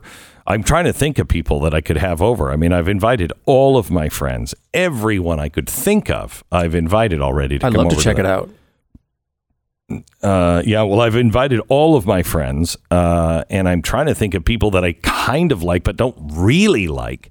Uh, and I think I've invited all of them too. Schedule's open. Uh, Hmm? I have time. I I Yeah. can clear things out, move things oh, around. shoot, I'm all full up. Hey, Sarah, if you have some kind of people that I kind of don't like, you know, that you can think of, because you're on the list. I mean, I think the lady who dumps the garbage here is on the list. I can't think of anybody else, but uh, it's I time saw for her keying your car. She's on the list. Anyway, uh, Recteq is great, great to smoke uh, and have the ribs, the, the the meat just fall off the ribs. You can grill, you can even bake in these. It is really good. And when it gets cold, you can stay inside because of the smart grill technology. Recteq, R E C T E Q dot com, Recteq dot com. 10 seconds, station ID.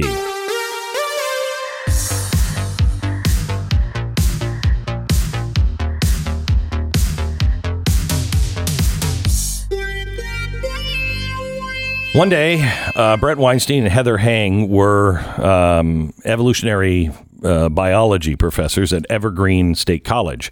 That is the crazy college, and they were. Pr- they, I mean, they're far left.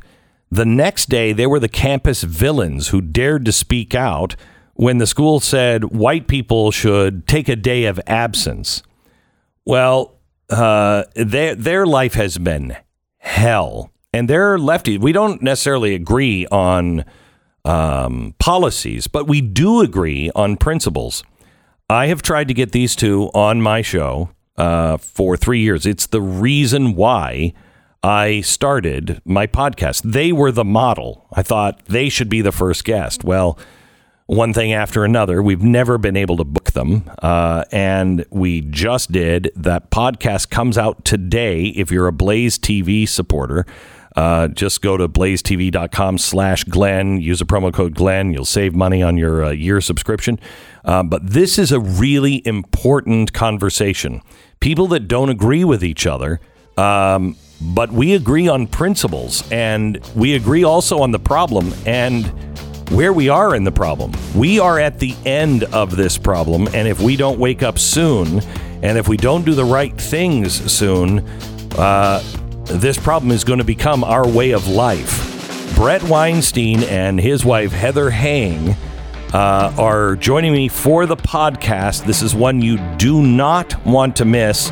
We explore their solutions in their new book, which is basically Local, Local, Local, a hunter gatherer's guide to the 21st century. More in a minute. This is the Glenn Beck Program. Okay. Let me tell you about uh, Goldline. Next week on Wednesday's show, I have a, uh, a full hour on our Wednesday night special about the coming economic collapse that you don't want to miss. You need a hedge against insanity. And that hedge is physical gold. You know, people say, where, I mean, where are you going to go to be safe? You know, I thought of this recently. One of the places to live in the country, if there's an economic collapse, is Texas. Texas got all their gold from the gold reserve.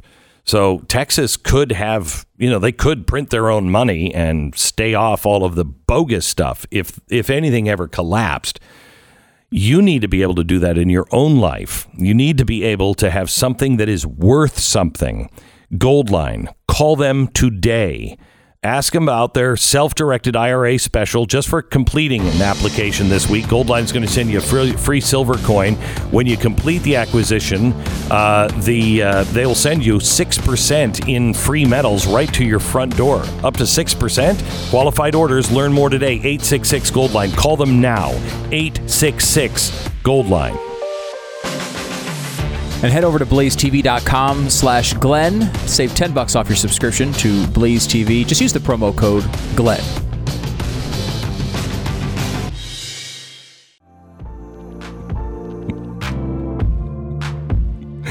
I'm going to play a clip of a, uh Netflix show, How to Be a Cowboy. Listen. The cowboy life is about tradition. We are self reliant and answer to no one. Yes, Mom. Can you tell your mom I said hi? Welcome to Radiator Ranch. There's a lot to learn from our way of life, so you may as well learn it from the best. The one and only, Dale Brisby. Are you crying? It's a circle of life. I Appreciate Mother Nature, and if you don't, then you ain't no cowboy. Oh, yeah. One, two, three.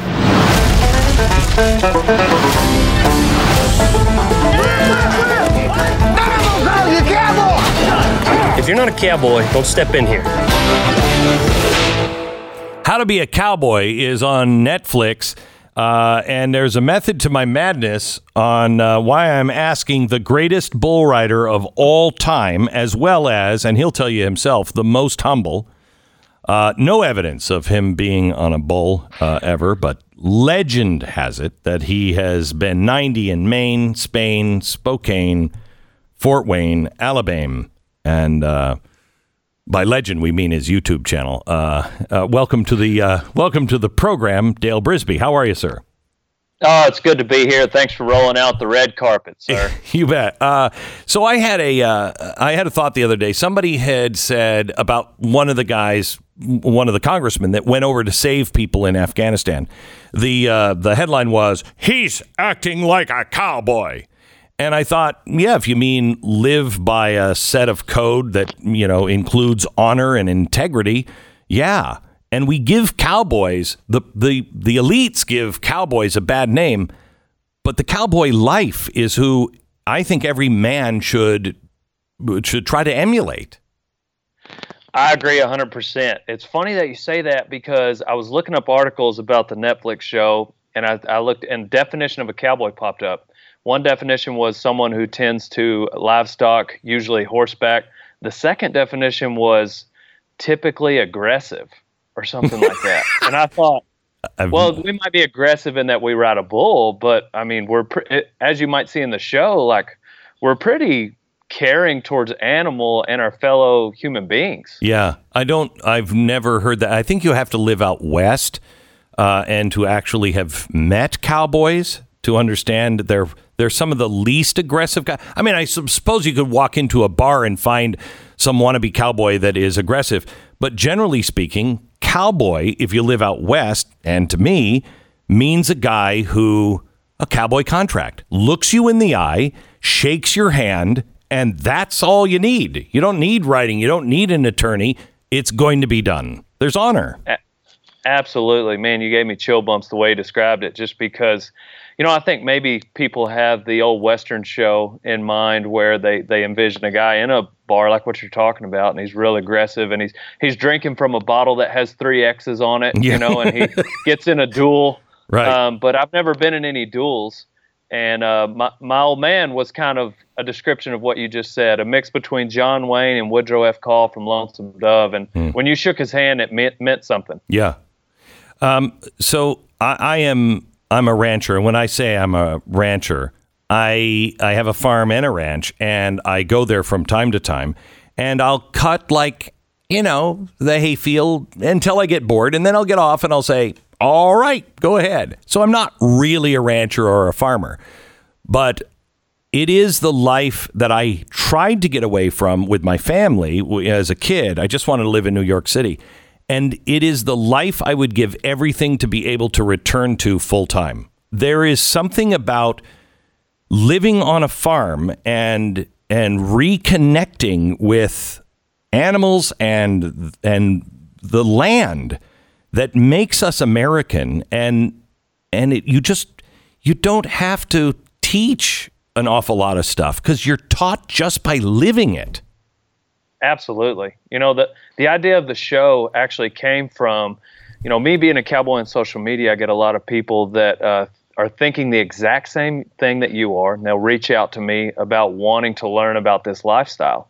And that's where the show idea came from. But essentially, they are seeing exactly what you're seeing. Now, some people get here and they realize, okay, I can work way less than this and make more money Oh yeah. doing something else. Well, wait a So minute. Hold on just a second. You can raise cattle and make money?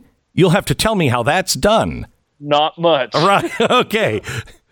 most people with big ranches you see are doing it because it's a tax write-off, and you'll you'll notice like, oh, you guys do this because you love it, you know. All right. But uh, I haven't figured out the tax write out uh, write off thing either, so I've got to get on that as well. Um, the changes to uh, farming, the changes to the ranching industry over the last few years. What does it mean to America if we lose it? well, I mean, I mean, shoot, we lose what's in the grocery store, unfortunately. Yeah. You know, so I think that that's a start. You know, it's just I feel like people just need to be less headline readers and look more at the facts of what this does for for the country. I mean, we're literally feeding America, and and and I think that that needs to be respected, not just used as a slang term for someone that might be too aggressive. So I wanted to talk to you because I think, um, I mean, we're we're raising, and we've been doing this for about thirty, maybe forty years. We're raising weak men, just absolutely weak men, uh, and that destroys nations. Uh, and uh, we need to find strong men. And I'm in the midst of writing some stuff about cowboy rules, and I wanted to know to you from you what are the things that to you scream cowboy that men need to do? Ah, man, that's a lot. That's a big question. One thing that is is interesting to me. There's a country singer. His name's Cody Johnson, and he told me he visited with the guy who wrote Chris LeDoux's biography. Chris LeDoux is a cowboy, rodeo cowboy, very famous. He passed away of cancer, unfortunately. But the guy who wrote his biography said to Cody, "The one thing I wish that I'd have put in this book that I didn't was Chris's definition of a cowboy." and it was this. He said, "It's someone who lets their yes be yes hmm. and their no be no." And you know, you can get into the technical definition of the fact that you know you need to ride a horse every day to make your living, but essentially, it's that code you're talking about. Yeah. And uh, for me, it's God first, family second, and you know the rest all. I mean, and, uh, love God, love people. Right. You know, as it says in Mark, and um, and, and and that's the start of being a cowboy, in my opinion. So I want to ask you a if question. If, emphasis on the if, if Dale Brisby was a fictional character, uh, how would he fare on the TV show Yellowstone? I mean, would he be taking people to the train station, or would you be delivered to the train station? If you if you're a fan of that show, I don't know if you are.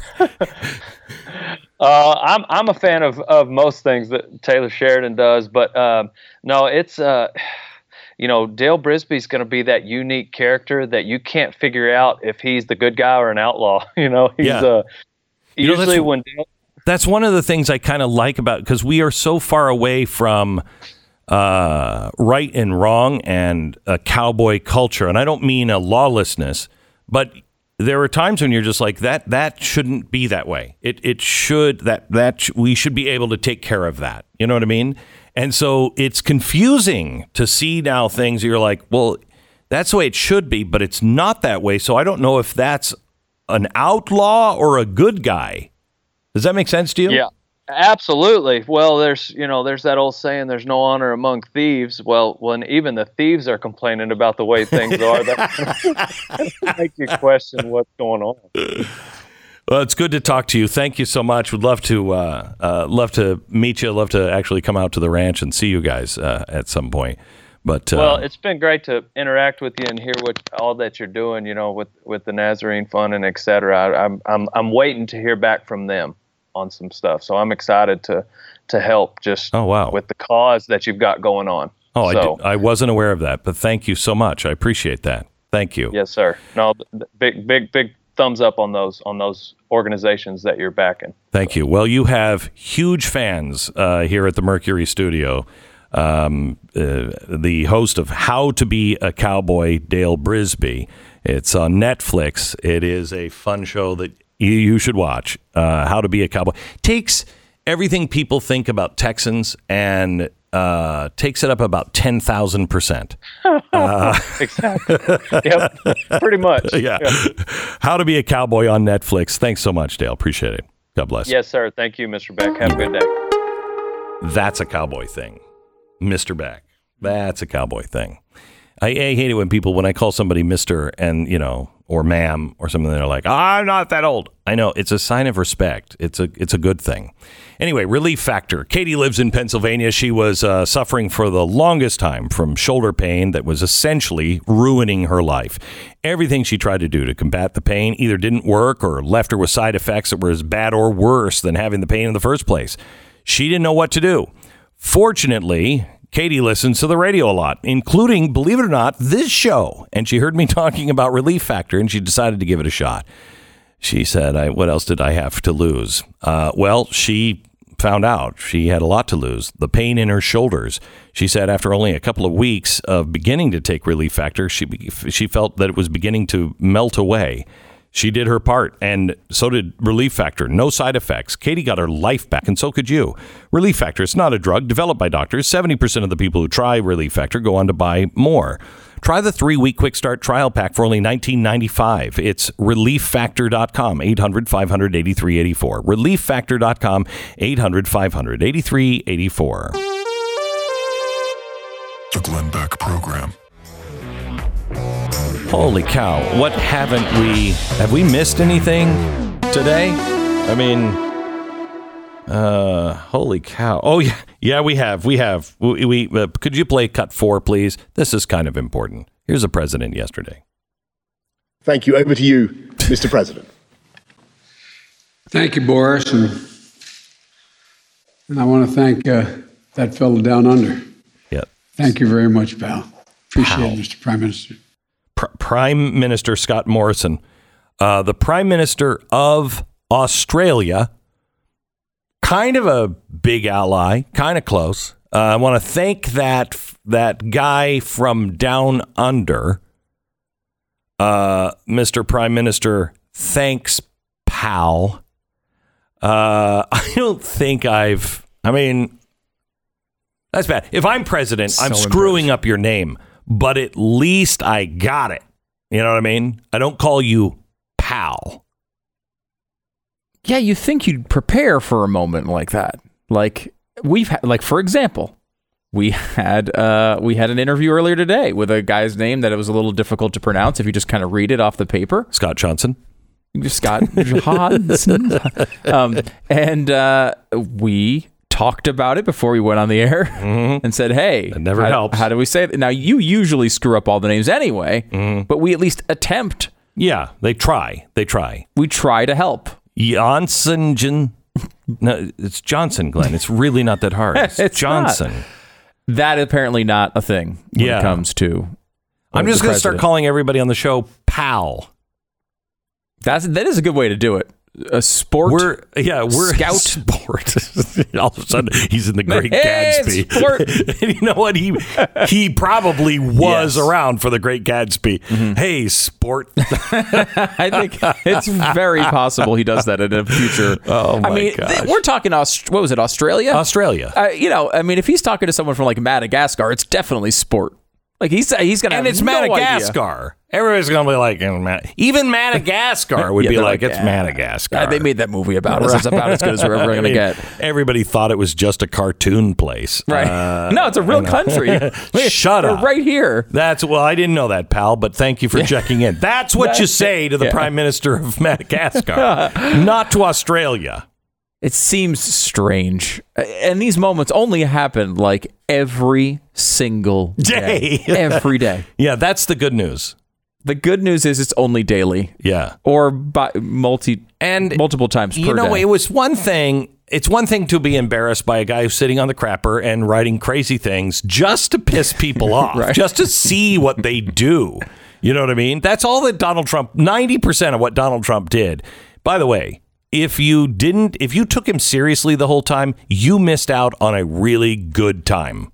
Four years. uh, if you looked at him as a comical figure, uh, you know, when he was doing, because a lot of the stuff he was doing because he was trying to be funny. Yeah, he's trying to or screw with just people. stir it up. Right. You know what I mean? Um, you noticed that when you saw him live. Oh, that- yeah. that he was one of the better comedians you've seen in a long time. I will tell you, the guy has unbelievable comedic timing. Unbelievable comedic timing. He knows exactly what he's doing. He was he was a he was an artist and still is. He's an artist when it comes to the way he does it. And it's you know Boris Johnson. They say that he messes up his hair before he goes out. Right, right. Okay. He wants to look disheveled. He wants to look disheveled, and he's he's apparently not entirely like that. Um, but it was a it was you know his shtick. That's Donald Trump. Now Donald Trump is that character because he's played that character his whole life. But I mean, it, he's a performer anyway. Uh, you know, it was one thing to be embarrassed by a guy who is just trying to stir it up, and then there's that sad kind of. I don't want to look the prime minister in the eye because uh, it's our guy that just called him pal. You know what I mean? Then there's that embarrassment of, yeah, we've left everybody behind in Afghanistan. We have no friends, and uh, I've just called you pal. That's embarrassing. That's embarrassing. That's embarrassing. The whole thing is embarrassing. The Yeah. entire presidency has been a nonstop beginning to end embarrassment so far. And luckily, we're not even at one year yet. Oh yeah, no, we have three years to. It's only and It's it's going only going to get better because I watch Benjamin Buttons. He's getting younger. Yeah. He's getting younger. It's basically our only hope at this point. I mean, uh, It is. we just have to And all would you be surprised if all of a sudden we all were in Benjamin Buttons? No. And he started to get younger? You'd be like, yeah, par for the course. Yeah, yeah. Who didn't see that happen? I mean, we I guess we weren't just paying attention. This is the Glenn Beck Program.